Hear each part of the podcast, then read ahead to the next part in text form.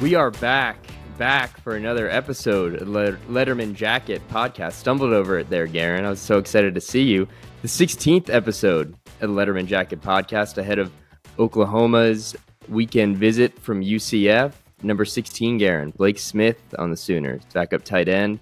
No other, no, no 16 on defense. Joe Montana, a, a quality 16. You, you, where does 16 uh, take your mind in, in the world of sports? Ooh, 16 in sports. That uh, going to require some thought. Does it have to be sports? Because Doesn't. when I think when I think 16, I think of 16 candles because that makes me think of high school.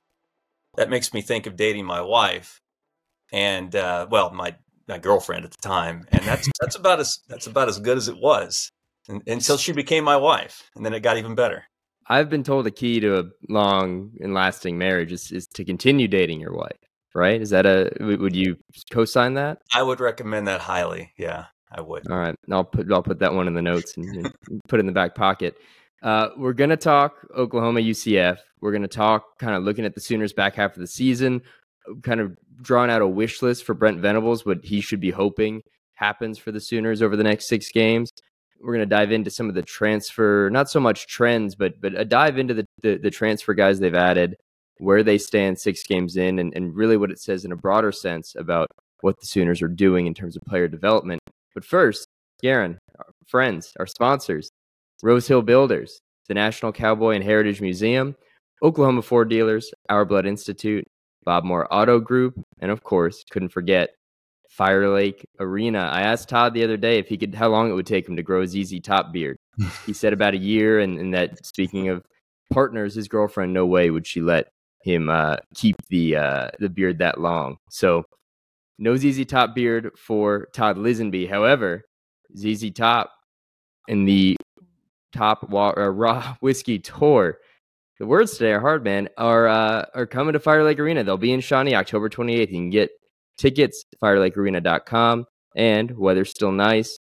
Fire Lake Golf. Guerin, could I get you out on the links? Any chance? Anytime soon? You need to, you need to put a plastic dinosaur uh, somewhere between the tee and the hole, and then I'll play golf with you. Maybe a windmill. Okay. Well, maybe they Fire Lake mini golf ideas, ideas. well, I don't know if they got mini golf, but they've certainly got good rates on on some discount golf this time of year, twilight rounds, all that. So head to firelakegolf.com. Guerin, we're back from the bye week. I don't know about you, but I missed, you know, seeing you Tuesday mornings and being at practice with you. And uh, we were back this week. And uh, Brent Venables, I take it he did some reading during the bye week. That's my biggest takeaway. Beat Texas and then hit the books because he quoted Aristotle on his coach's show Monday and then quoted Sun Tzu in The Art of War. Uh, well, speaking about Gus Malzahn yesterday, he came back, you know, feeling good, and he's got every reason to feel good as the Sooners head in as nearly 20 point favorites against UCF, still unbeaten, still have everything in front of them in terms of the playoff, all that.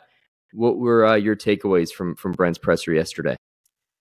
Oh, he was he was right on. Um, kept it, you know, the, the one to know each week thing. I think we're going to get a lot of that as long as the team is something to know. It's going to be a lot of one to know each week because uh, the you can't keep the outside world from from from seeping in a little bit. And OU's going to know not just its record, but its place in the conference, its place when the playoff rankings start coming out its place in you know bowl projections or playoff projections, that kind of thing. So the more matter of fact that Venables can be, at least outwardly, you know, sort of project a tone, sort of like we were talking about him pro- projecting the week of the Texas game as being important. Same thing goes for weeks that maybe don't quite have the same kind of zest. Uh, UCF's a big deal, obviously, for a couple of players, a couple of important players on OU's roster, as well as an offensive coordinator of note. But uh, this this doesn't have the same kind of zip that the Texas game does.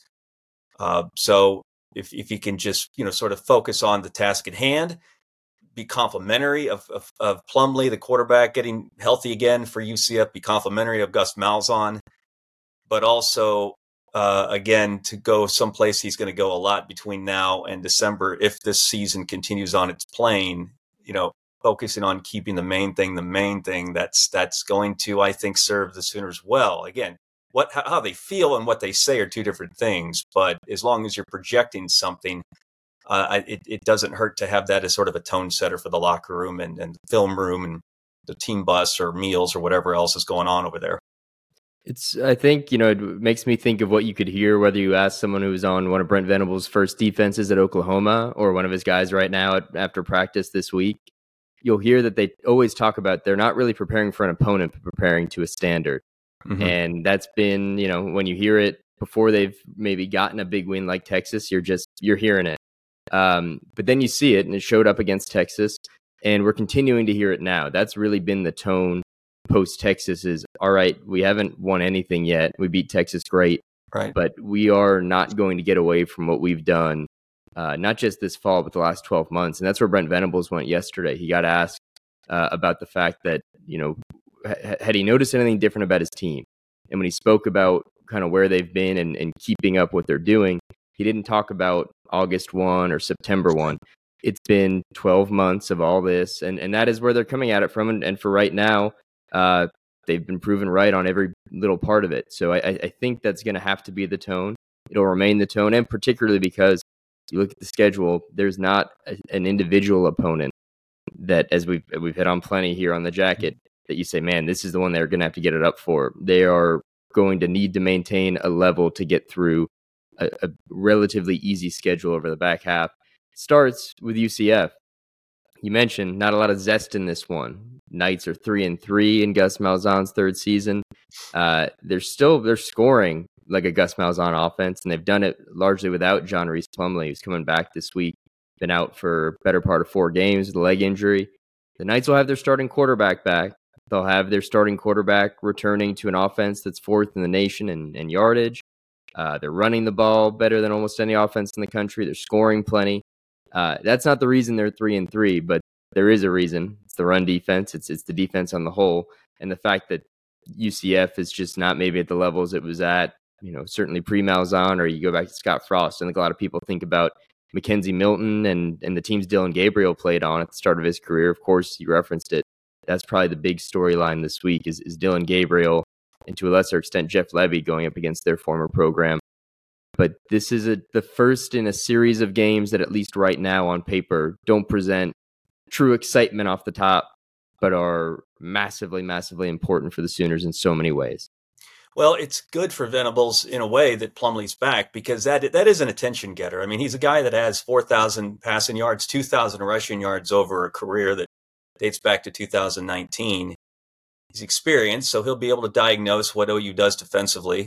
I would I would assume he's he's dangerous if he's healthy. I mean, if he's really fit. And they tried to play him against Kansas two weeks ago in their last game, and he lasted, I think, two series before he said he felt something pop in that knee of his that he hurt against uh, Boise State back in September.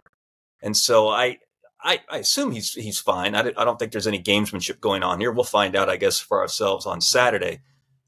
Um, but the, the reality is, the, yeah, the UCF's got some deficiency, and it, it really a lot of it has to do with with defense, and as well as the Sooners are playing offense, and assuming that they haven't forgotten how to do that in the two weeks since they last played, this is going to be a, a fun day, and not just for Gabriel against his old program, but really, and you touched on it, the a running game that I think everyone's been sort of waiting on much of this season. This this should be a, a, a confidence building afternoon for Marcus Major and Tawee Walker we'll we'll see if Gavin Sawchuk gets thrown into the mix as well at that spot. But if if that's the one spot that has to come around for everyone uh, around that program to feel really really good about where this is headed, then here's an opportunity. I mean, three Kansas running backs, uh, two of them went over 100 yards. The third got close. The last time we saw UCF play football, and we know the Jayhawks can't run the ball. They're, they're capable up front. They've got good backs, but Kansas isn't so good that they should be rushing for 400 yards on anyone. That's what they did against UCF. So this Plumlee's presence make this makes this interesting. Malzahn makes this sort of interesting. But if the Sooners mind their business, then uh, we're going to be talking about much stiffer challenges here in the uh, in the few next few uh, few to several weeks. I mean, if not now, when for the OU run game, right? right? Because UCF, right. they're giving up almost 200 yards per game on the ground, 122nd nationally. They've leaked against run games all year. Yeah, and it's been it's a big part of why they they've lost games. They they're three and three coming in here. The offense hasn't been the issue; it's been the defense. So this is a chance. Uh, a, a, note on the Sooners' run game: we, Brent Venables was asked this week about Jovantae Barnes. We haven't really gotten a lot of clarity. You know, Brent mentioned after the Iowa State game that it was uh, still that lingering issue with the offseason foot surgery that Jovantae sounded really optimistic about in August. Looked fine, sounded fine. And it was the same this week from Brent, where he was asked about Jovantae's ability to contribute over the back half of the season, health wise. And possibly, and we're hopeful, were, were the words that, that came from Brent Venables. So I know a lot of OU fans have been waiting on Jovantae Barnes, thinking he would be the guy. By all accounts, from the sound of it, he's not in a place yet to be that guy. So I think it is going to be a heavy dose. Marcus Major, Tawee Walker, Gavin Sawchuk. And this is a week for them to get the run game going because uh, it's not going to get any better than this in terms of an opportunity. Mm-hmm. Did note, you know, Brent was very complimentary of, of Gus Malzahn this week. Someone he's familiar with. He's seen his offenses twice in the past. Uh, did think it was funny. You know, Brent spoke so highly of Gus, uh, and and then you look at the stats in the two games they've they've squared off. Brent has completely owned him. Uh, there was a game I think back in 2016 or seven. It was one of the two. They played in 16 and 17 while Brent was at Clemson. One of them featured 11 sacks for a Clemson defense. I think that was 2017. Uh, and in neither game did, did Auburn go over 19 points. So bottom line is, is and I'm, I'm sure Brent was genuine in it, but in his and how complimentary he was, if you go back and look at the history, he's had Gus's number. And I, I think, you know, we can talk about trick plays, we can talk about what this offense does this bodes as, as I think a pretty straightforward proposition for this Oklahoma defense, so long as John Rhys Plumlee doesn't come back uh, looking like Michael Penix or Caleb Williams or, or any of those other quarterbacks across the country. Yeah, and the other thing is if if the if the guy that in terms of dual threat quarterbacks, if if the guy that you you go back and, and know use past as a, as a dual threat quarterback is is Emory Jones from Cincinnati. Well, the Sooners handled him fine, right? I mean, he got what 250 throwing, maybe 40 rushing. Uh, offense scored six points uh, that day against the Sooners, and so he also threw two picks. And there's some that's something else about Plumlee I'll, I'll mention. Yeah, he's dangerous uh, if if he's healthy. Again, his his resume dictates that. I, I understand, and and Venables and Ted Roof, anyone else, is right to be complimentary of him this week. Players are right to mention him as a, as a worry source. But Eli, he also threw two interceptions in his first two games, both his first two games when he was healthy against Boise and against, uh, gosh, Kent State, I think is who they opened with. That's not great, right? I mean, that's it's a guy who is dangerous to both teams in, in, a, in a, in a weird way. And this is now an Oklahoma defense that is opportunistic, right? It's not just that they're in the right place making the right tackle. They're taking the ball from teams. We, we saw them do that a few more times against Ewers against Texas the last time out, right? So, um, again, things can get weird. They usually do in college football this time of, of season. Think the unexpected becomes not commonplace, but more more the norm but I, there's just so many ways this sets up well for, for Oklahoma. They, this is a defense that shouldn't be flustered. This is a quarterback that they're facing who, while dangerous, does make mistakes. This is now a defense that will take the ball from you if you give them the chance with mistakes. And and besides the fact that uh, you've got an offense in sync working against a defense that is is not up to up to standard, and so we'll see what happens. But I, I can't really think of outside of Malzahn's wizardry and we'll see about that. I can't think of anything that I would just be up at night about if I'm if I'm an OU player, coach, or fan all week. Well, it'll be 11 a.m. Saturday morning, ABC game. Big one for the Sooners. I think less so on the opponent uh, as we covered, but just in terms of kicking off the back half of the season and, and everything that lies ahead of them. Guerin, what do you think is on Brent's Brent Venables' nightstand now? If he's through with the art of war, and he's through uh, with his Aristotle. What's he reading? What's he reading now?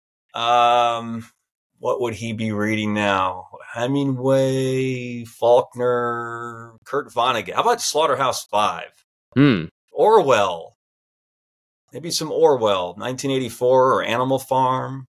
Or maybe that he he might have already been assigned that back at Salina. Where where'd he go? Salina, Kansas. Yeah, yeah. Salina Central. I was, I was, trying, mm-hmm. I was actually going to pinpoint the high school, but now I can't remember. So Um, I don't know. It's probably not. What's the what's the series about the um what's the series about the uh oh I, I'm not even gonna go there. Never mind. I'm sorry. Skipping it. Oh, I know, North Dallas forty. Was that was that was that the movie or the book? I don't know. You don't know because you're you're 21 years old. Um let's see. Uh so I think maybe the book was called Semi Tough that became the Huh. movie or was that the Burt Reynolds movie? Now I'm now I'm way off track. I'll, I'll just let what you keep going. You asked me about reading something that I'm not literate enough to do. you write so well. Well, that can be faked. Mm. I guess, evidently so. Yeah. Well, we don't know what Brent Venables is reading. I think we do have a, at least some feelings about what maybe should be on his, his wish list for the back half of this season. He's gotten this far. The Sooners have gotten this far. 6 and 0. We've hit on it. You know, in perfect contention and and position to to get to the conference title game, in position to chase the college football playoff in his second season. But there's still a lot between now and then, and and certainly if they are going to be a team that can beat Texas a second time if they were to see them in Arlington, and a team that could, you know, do something, uh, get out there and play a game if they were to make the playoff. There's work to be done. So I'd like to ask you. We can we can start on your end. If you were filling out a wish list, if you were Brent Venables and he'd read all those wonderful books over the bye week, uh, what would be atop your wish list? We can trade off. Uh, get get Marcus Major or Tawee Walker a 200 yard game Saturday. Let's start there. How about the special teams? I mean, the last time we saw the special teams unit, uh, and and Brent certainly Yeah. laid out how he felt about all of it. Where do you want to go? Do you want to go to a block punt? Do you want to get go to uh, the the the lateral that did, that got called back? You want to go to the missed field goals or to uh, the getting beat on a fake punt? All of that. That's the stuff. I think you've written about it already, Guerin. But things that would burn the Sooners in an important game, Mhm. and whether that is uh, a game with championship stakes, or a, surely they're going to play a close game here over the next Yeah. six weeks. We can talk about the schedule, but there's no doubt they'll play a close game, and those are the games where a punt that doesn't bounce the right way, a Right. missed field goal, uh, a miss, you know, the, the difference in 30 yards on a kick return, all of that, it'll come back to bite you in a close game, and there's no way that they're not going to be in one. No, that's a, the, the, those, all of those are valid points. Um, I and and you know what's interesting is they they do lack in in a lot of areas that and that were exposed down in the Cotton Bowl. But you know they've also they've also done some things. This is sort of symbolic of how the season has gone. They've also done some things on special teams that makes you feel hopeful that they're learning things that they weren't even a year ago. The Peyton Bowen block punts. Uh, Gavin Freeman return. It, it feels like a while ago now, but what was that? SMU. That was uh, no, that that was Arkansas State. That was the opener. Well, that's why it feels like a while ago, right? Um, do they have they settled on a punter? Not I mean, really. Didn't, didn't they use both? They use both, and I think they could potentially get away with using both. And with Josh Plaster is, is kind of the distance guy. Luke Right. Elzinga, the, the transfer is sort of the uh, you know pin you down deep, and, Yeah. and they've had mixed results. Um, I I don't know enough about punting, and we don't get to talk to Jay Nunez, the, the special teams analyst, enough to know. You know, do you need to settle on one? Is it like quarterbacks? Is it like the the problem that Mike Gundy had up in Stillwater until he figured it out? If you have two punters, do you have none? Is that a thing? I don't know. Um, but I, I think they've got to to get there in terms of um, maybe just figuring out the the, posi- the field position game. Do they want Mhm. to have a punter who's going to you know hit 45, 50 yarders, or is it is it more about pinning deep and and maybe taking some more chances on on third and fourth Yeah. downs around midfield, being more aggressive? Um, but I, I do think sharpening special teams, and I'm I'm certain they spent time on that in the bye week. I think that's pretty critical. Yeah, no, you're right, and it is going to be something that they're going to need. I think. Well, not I think I know before the season is over. Um, they, you know, and Brent ran, ran down the laundry list after the the game, the the Texas game, as to what went wrong where, and if you assume that he has fixed the the breakdowns in the other two phases of of OU's team, I think it's okay to assume that enough attention will be paid and that the, the message will be better received this year than it was last that anything breaking down on special teams will be fixed. Um, I again, I if you haven't identified your punter, it's probably a good time to do that. I, and maybe they can get away with two. I'd rather not know who my punter is than my quarterback in comparison to what my our friend Mike Gundy was going through a few weeks ago. Uh, and yet, I, I think you want to have faith that if if not making sure the guy gets gets it off in time, or that he doesn't shank something in the Big Twelve championship game, that you have faith that the guy can. What what does the coach say? Flip the field. Is that that's the same? There you go. Yeah, and because well, special it, teams analyst Guerin Emig. Yeah, yeah, maybe, yeah, maybe you guys should be asking me questions instead of Jay Nunez when it comes to OU special teams problems. But no, I mean they get. Let's say they have that rematch against Texas at Jerry World. Um, field position wasn't a huge deal in the Cotton Bowl, but it, it, it the odds are it, it, will be more of a of a thing in in, a, in an even hotlier hot, hotter excuse me contested rematch. And so I'm thinking that something to watch between now and then, if you really want to drill down on one particular special teams flaw, is what do they have when they need someone to take OU from inside its 20 and put the ball inside the opponent's 20 with one with one boot. I don't know if they've got that right now. Maybe they don't have that on the roster, but that would that make me feel a lot better.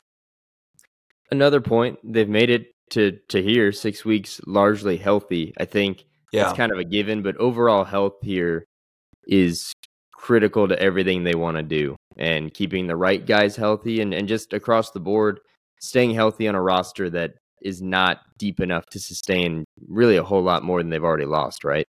Mm-hmm.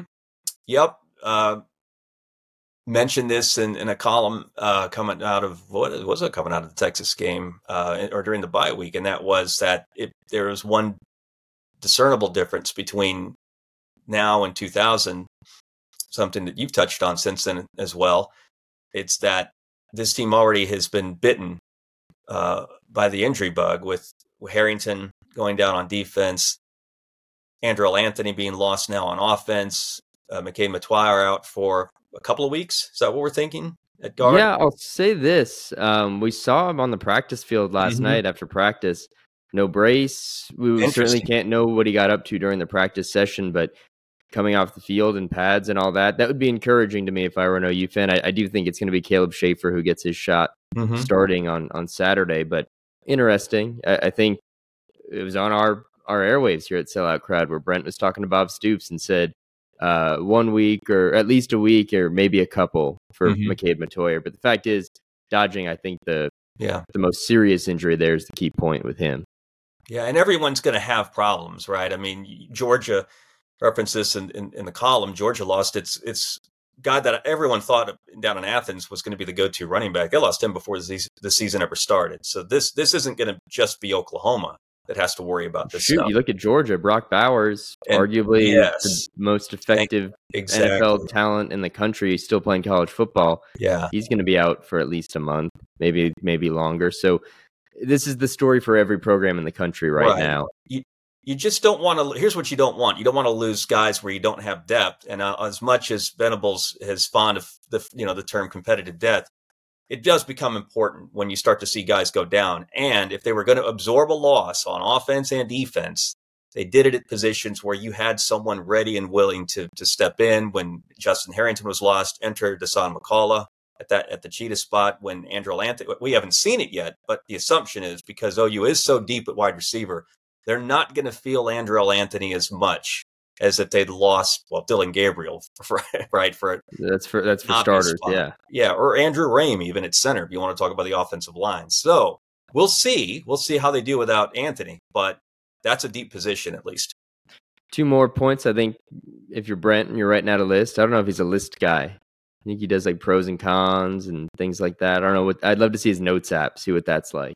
But two more things for this. I think offensive line improvement should be there. They've been very good to this point, and health is a big component there as well. Yeah. But we've seen Bill Bedenbaugh's offensive lines get progressively better, typically in the second half of a season in the mm-hmm. past. And this is a unit that I think has a lot of great parts in it, a lot of experience, has all the makings of being a probably a very, very good, maybe not elite Joe Moore Award offensive line. But uh, while they've protected Dillon Gabriel pretty well, you'd probably want to see them get a little more push in the run game. They, have mm-hmm. got a part to play in, in the Sooner struggles on the ground so far. So I think it's that, and then not, nothing you can really control, but it's health. It's it's keeping this line healthy. It's figuring out probably a permanent guy at left guard. We've seen so much movement there, not really to to the detriment of the Sooners, but between Savion Byrd, Troy Everett, and, and Caden Green. Um, you've had a lot of different guys playing in there. Surely, if you're going to Arlington, you're going to want to have five settled guys. Hopefully, you're healthy enough to do that, and hopefully, someone has asserted themselves uh, in in that spot because I don't think they've found their their starting left guard yet either. Mm-hmm. Another point, I think more pressure from the defensive line. Right, we saw it against Texas, against what was supposed to be one of the best lines they faced all year. Season best five sacks, tied for uh, for season best eight tackles for loss. All that, got to see it more. I think up until that mm-hmm. point they'd done adequately. They stood out against Texas. The defensive line uh, would be another place to watch. Yep. Well, and we we talk about all of this, and again, we'll we'll see where this goes between now and the first playoff reveal. But there's there's also going to come a time of year where the element of this is out of your hands enters into play, right? If you start comparing resumes and non-conference wins and strength of leagues and what you do on the road and game what's what's the silly thing that the committee chairman always tells the media when they call him up after the reveal? Game control? Whatever that oh, means.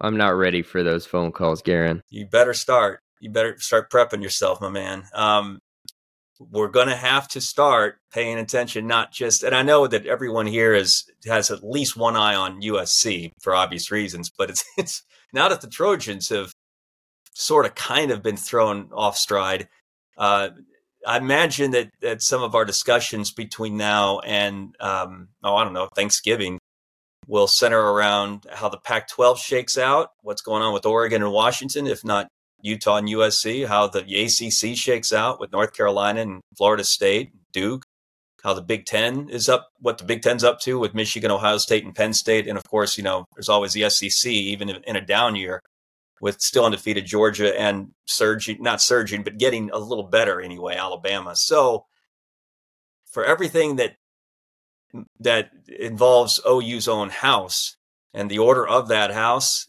there will come a day very soon where on this show or mine or or any other uh, of our uh, talented teammates at Sellout Crowd that it, the talk is going to to leave Oklahoma even and start to uh, start to really focus on what other light contenders are doing. If this if this goes national, and right now it looks like it's it, this is a season that's going to go national for OU.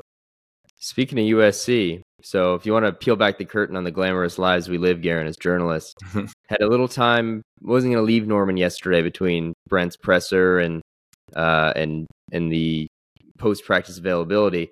Got some work done, did a few interviews, had 45 minutes to hit Homeland. So I'm driving from uh, from the football stadium on Lindsey right toward Homeland. Stuck behind for a few stoplights. A, a car with a USC license plate and a USC sticker and a decal, which can only lead us to believe that Lincoln Riley was back in Norman, Oklahoma yesterday. Um, presumably, right? I can't think of any other oh my Norman. I I've got photo evidence. I tweeted it out. I missed. Um, I'm sorry. I missed this. Well, but yeah, man. So I don't know. Uh, maybe that's we're we're sitting here talking. Maybe we should be chasing a story, um, because that's the only conclusion I could draw. Uh, I'd have been the, Alex Grinch seeing if he could get his old, see if he could get an old, not his old job, but on a job, right? Whenever whenever that that uh, shoe drops. Special assistant to Ted Roof. Wouldn't that be wild? That'd be a story to write. Uh, one yeah. more point on the college football playoff. Where do you land on style points? You talk about game control and all the all the silly stuff that I yeah. guess matters that we're going to be talking about, as you said, in, in a few weeks. Style points, game control. Oklahoma's not going to have probably the best resume, right? When you consider, you know, Washington has Oregon, and you could whether you want to compare that win and the Texas win for Oklahoma, Washington is going to have played many better teams mm-hmm. if they're going to get there. And one of the teams Oklahoma could be compared against. How much do you think style points in these next few weeks, games like uh, th- this weekend with UCF, are going to matter for the Sooners in building a resume? Yeah, I would advise OU not not to not to go all seventy-seven nothing like that, like Bob Stoops once did on Texas A&M to get Mike to get Mike Lupica's uh, rather infamous attention. on a sports reporters episode the next morning. I don't know if that needs to happen, whether it's against USF or or, or someone else that that remains on the Sooner schedule. But yeah, you want to. I mean, you you. I think it's it's okay to think that we are now past the halfway point of the year, or we will be as of Saturday, and final scores make a difference. They they do, right? I mean, there are going to be a lot of people in that playoff committee room who will see uh, not just that you won, but how you won and who stood out while you won. And uh, again, you're going to hear a lot of uh, tropes from the chairman and anyone else that's interviewed on the reveal show or on the follow, you know, follow up teleconference with media like you and me. Uh, but you know, their their their brains function like ours. We're human. We see someone, we, we see a score, but not a game, and it's sixty-seven to six as opposed to like what 38-24. I'm going to be a little more impressed with sixty-seven to six. That's just, I'm just maybe maybe them being silly, right? But I, that's going to get my attention, and so um, it, it it's we're we're really not too early. I don't think to have arrived at not only you know win. Don't make it you know don't make it the central theme when you're you know getting ready to run out on the Owen Field Saturday. You know when we get a chance, we got to we got to run it up on these guys. That's not that's not the idea. But let's let's be sure that um, we've uh, let's be sure that if we've if we want to go into the bench, we've already posted a pretty good looking score. How about we say that, right? And uh, and give those in the committee room, assuming you're thinking about that, and it's okay to think about that right now.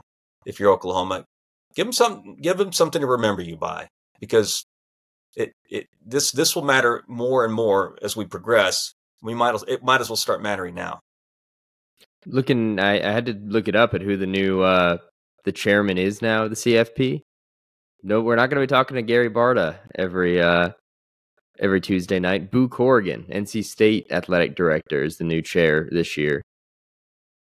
Hmm.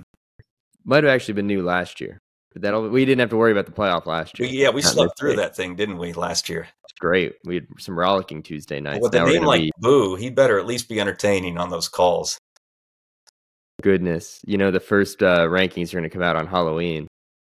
Oh, There's some built-in jokes. You think he? You think he's got a good sense of humor? Like if I came in and like, "Hey, Boo, I got a question about Oklahoma, but first, uh," and then I played the Monster Mash. You think he'd have a sense of humor? Like I get a little keyboard. Any, surely anyone, uh, whether that's his uh, the first name is, it's not really his first name, is it? What's that's got to be a Let's find out. Okay, go go to the go to the page. But if if if you're going by Boo, whether it's your real name or not, you do have a sense of humor, and you'll laugh. You'll laugh as long as uh, right along with everybody else on the call if if you fire up Monster Mash. Eugene yeah. Boo Corrigan. I'd go with Boo too. Yeah, that that makes sense now. Boo knows. We just lost all of our listeners named Eugene. We we had a few, I bet, before now. Sorry about that, Eli. All right, we're going to dive into our kind of final topic here. And I want to start, we're going to talk transfers, but I want to start with the story of Jacob Lacey, who mm-hmm. probably, I think most OU fans would know, but he has not been, he's not, when you talk about defenders on this team, he's not Danny Stutzman, he's not Jaren Kanak, he's not Gentry Williams or Woody Washington or Billy Bowman in terms of popularity and notoriety. But Jacob Lacey, the Notre Dame transfer, he's become a starter, uh, I think, the very least since Tulsa. Um, and he's been there. He made a huge play uh, toward the end there with Texas. But over the summer, he had a doctor tell him he might never play football again, and had a doctor tell him he was stunned he was still breathing. Yeah. Um, Jacob described it this week. It was a pulmonary embolism, uh, spread of blood clots to the lungs. He was at a, graduation party over the summer um, and began to cough up blood and made the correct decision. He thought about playing it off instead and, and hopping on a plane and instead went to the ER and uh, received the the attention he needed. But you know, Brent Venables said it yesterday uh, in his presser. The the coaching staff was prepared to move on with without Jacob Lacey. They figured he was not going to factor into the plans, and and they were resigned to that. And now you look at him six weeks into this season, and he's a key contributor on a key unit now for the Sooners on this defense. I, I thought it was important to to share that mm-hmm. story. It, will get written about. I know it at selloutcrowd.com, but um, one of those stories where you, you takes you back to, to realizing that these are people who mm-hmm. play football. Yep. Uh, and not solely football players, but it is a, an entryway into uh, a discussion about the transfers that, that OU brought in this year. Because it struck me that in Brent Venables, when he spoke this week, some of the names that dominated his press conference, from Jacob Lacey to Kendel Dolby to Caleb Shaffer, all guys who are going to play roles Saturday and in the back half of the season, uh, were transfers and guys that they brought in. Uh, as I recall it, Jacob Lacey was like a Thanksgiving commitment last year. Uh, the, the other guys came later, but point is, they've not just hit in terms of quality on the field in the portal, but when you hear this coaching staff talk about the guys they brought in, all of these guys fit into the mold mm-hmm. of what Brent Venables and his staff said they wanted in terms of the profile of players, the yeah. quality of person. Obviously, we don't know these guys personally, but the type of person and player they wanted to bring in at the first opportunity, really, in their first full off season.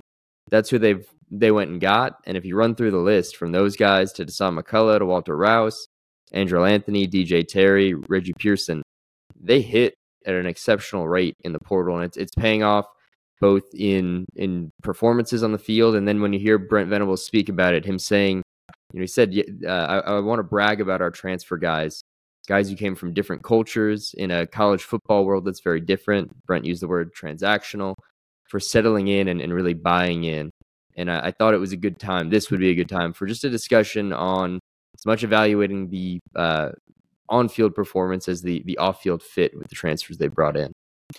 He's yeah, no, Brent has, and, and this is something that we've alluded to in the past. Brent Venables has needed to change a lot of things from one year, his first year as head coach, to the next. And I think if you made a list of those things, working the portal to your advantage, it would have popped up somewhere. I don't know how high it, it might have been. Closing out close games, I think, would have been one. Uh, that based on how again last season broke down. But now that we see the impact that the portal can make, not just on Oklahoma, but just about anywhere across college football. If if a coach isn't on that and doesn't have a plus when you when if if, if there's always going to be a balance sheet plus versus minus when it comes to a coach and his the transfers out of his program and the ones he brings into the program if he's not heavy plus i don't know if he's got a shot to to uh, make any kind of uh, of a national dent uh, conference championship dent and we we all thought, I think, based on just the names and the contributions that, that Brent came out okay in year two of the portal. It's now starting to, I think, dawn on a lot of us that he did a lot better than okay. And that is that's something that needs to be credited to him and his staff in terms of identification, in terms of, and in terms of fit. You you're right. It wasn't just getting, you know, you know, taking the roster of guys in the portal and saying, I want the best, you know, 15 to 20. It was give me the best guys for what I need, whether it's a position, the defensive line being most obvious, going back to Jacob Lacey, you started the segment with, or whether this is a guy of that, that I know enough to, to, to, to be sure is going to elevate the culture, for lack of a better term. And I know it's a little bit of a cliched one, but Venables is, is about that. It's about feeling uh, uh, feeling positive about a developmental situation going on uh, in and out of in and out of football. And if if for that to occur, he needs to feel positive about the guys he's bringing in, whether they're high school signees or portal guys. And to your point, just in our interaction, just in our conversations with uh, the vast majority of these portal guys, can see why he wanted some of these dudes. I mean, Lacey's sack against Texas was critical. And then you get to talk to him about his experience, literally a near death experience, and you realize, yeah, I could see why this fits. Same as talking to Walter Rouse, uh, the former Stanford lineman, or Mettauer, the former Cal lineman, or McCullough, the former star at Indiana. Um, it, it sort of Brennan Thompson so cool about his experience in Austin and it not being the right fit for him and why he thought Oklahoma was a better one. I mean, these are guys who can do some things on the field to help you out and have helped clearly. Brent Venables out a lot from one year to the next. But yeah, Jacob Lacey is, is another example of, yeah, that makes sense. And it makes more sense the more the team is successful with these guys in the places they're in it becomes more obvious how much more sense it makes to us all. And that, that is a complete credit, not just to the guys that, that are being brought in, but the coaches who identified the guys and knew that this was going to work out. Yep, and you know, there's going to be a point. This is Brent has made it clear he wants this to be a developmental program. Mm-hmm. They're going to build through high school recruiting, but there's no debating that whether it's year two or year twenty, well, who knows, twenty years from now, what college football look like? Year five, the transfer portal is still going to matter, mm-hmm. and they're going to have to hit there and, and fill holes that way. And so this is a, a, really strong and encouraging early return. But but in speaking on that, I'm looking at what he had to say uh, this week. You know, he said we're working really hard to protect the culture in our locker room, and a big part of that was, um, in a neutral way, uh, flushing out the guys who belonged and who didn't after last year. Right, some of that uh, happened naturally through graduation and the portal, what whatnot but it was doing that and keeping around.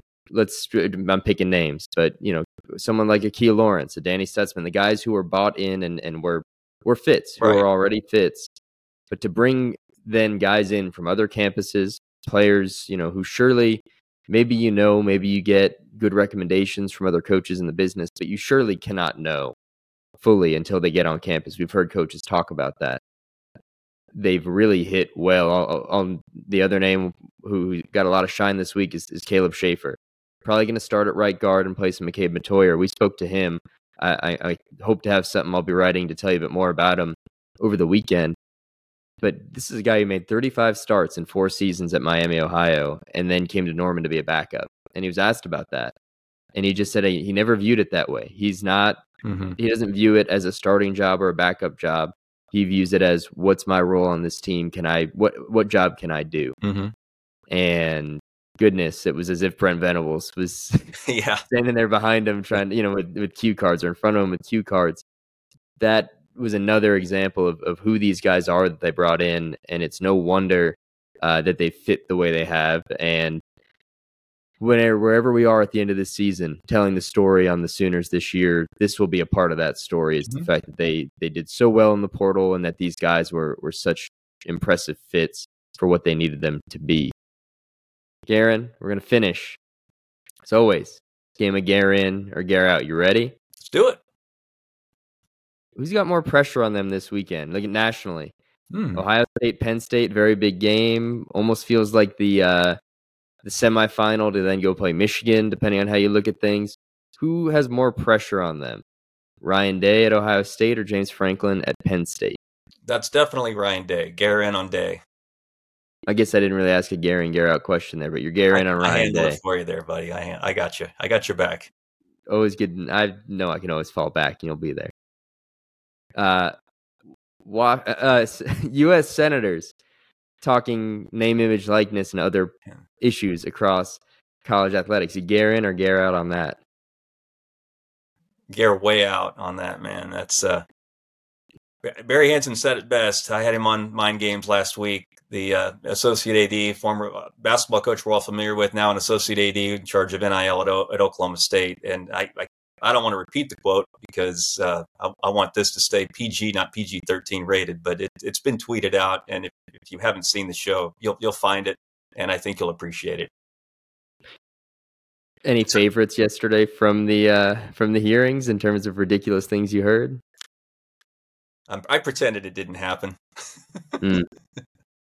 I just enjoyed, I believe it was Joe Manchin, the senator from West Virginia, these kids are so hard to root for now that they make millions of dollars. Really, just put it all on the table there in terms mm-hmm. of what the point of all this is. Mm-hmm. We'll move on. Michael Penix, Heisman front runner, Gare in or Gare out?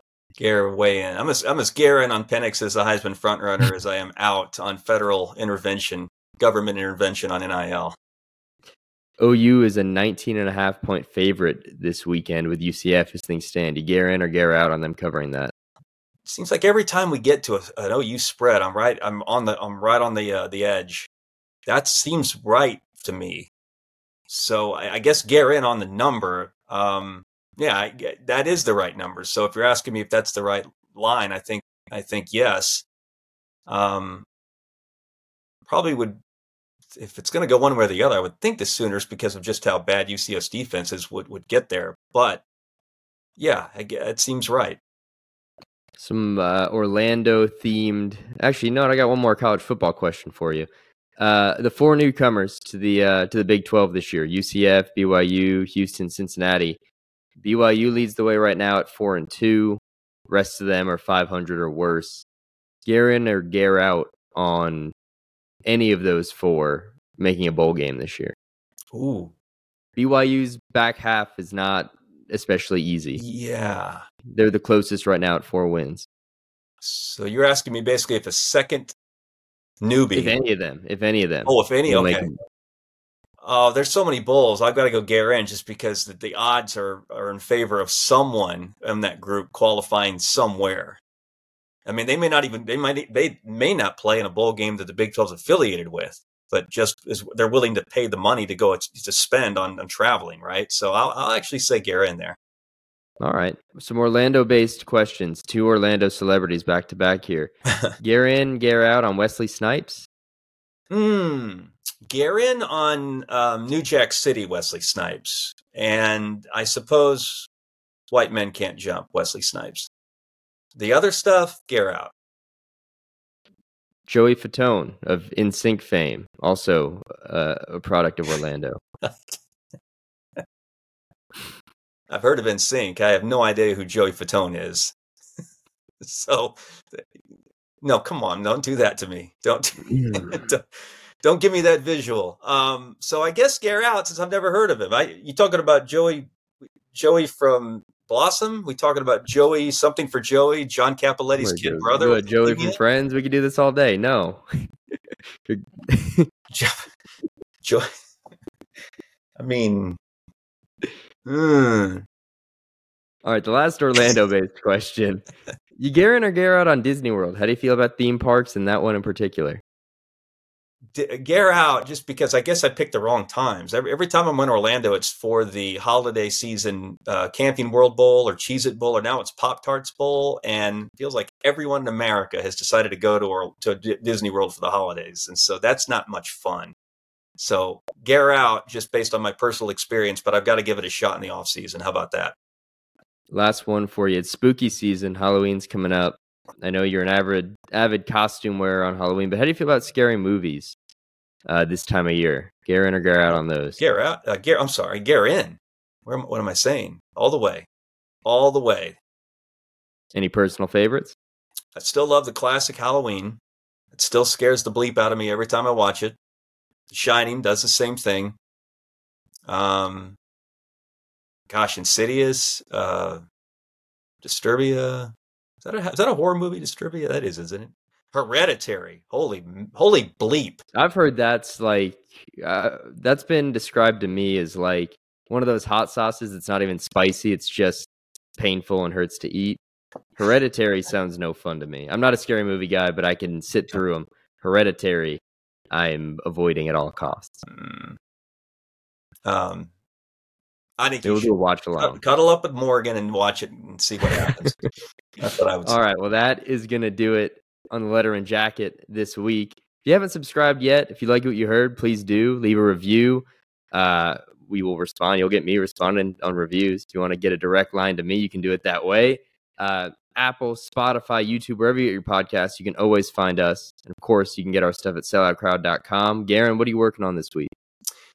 Uh, one player, one problem, one preposterous prediction, and one pick for both OU, UCF, and OSU, West Virginia. Interesting game for the Cowboys up in Morgantown. That's really all I have left. Uh, the stuff that I've got out on the site now is going to stand. A lot more coming though between now and Bedlam. Let's just put it that way. Fabulous. Well, I will have probably by the time this is out, something out on Dillon Gabriel, his years at UCF, and we'll have tons of coverage from Norman Saturday afternoon. And we'll be back next week on Lederman Jacket.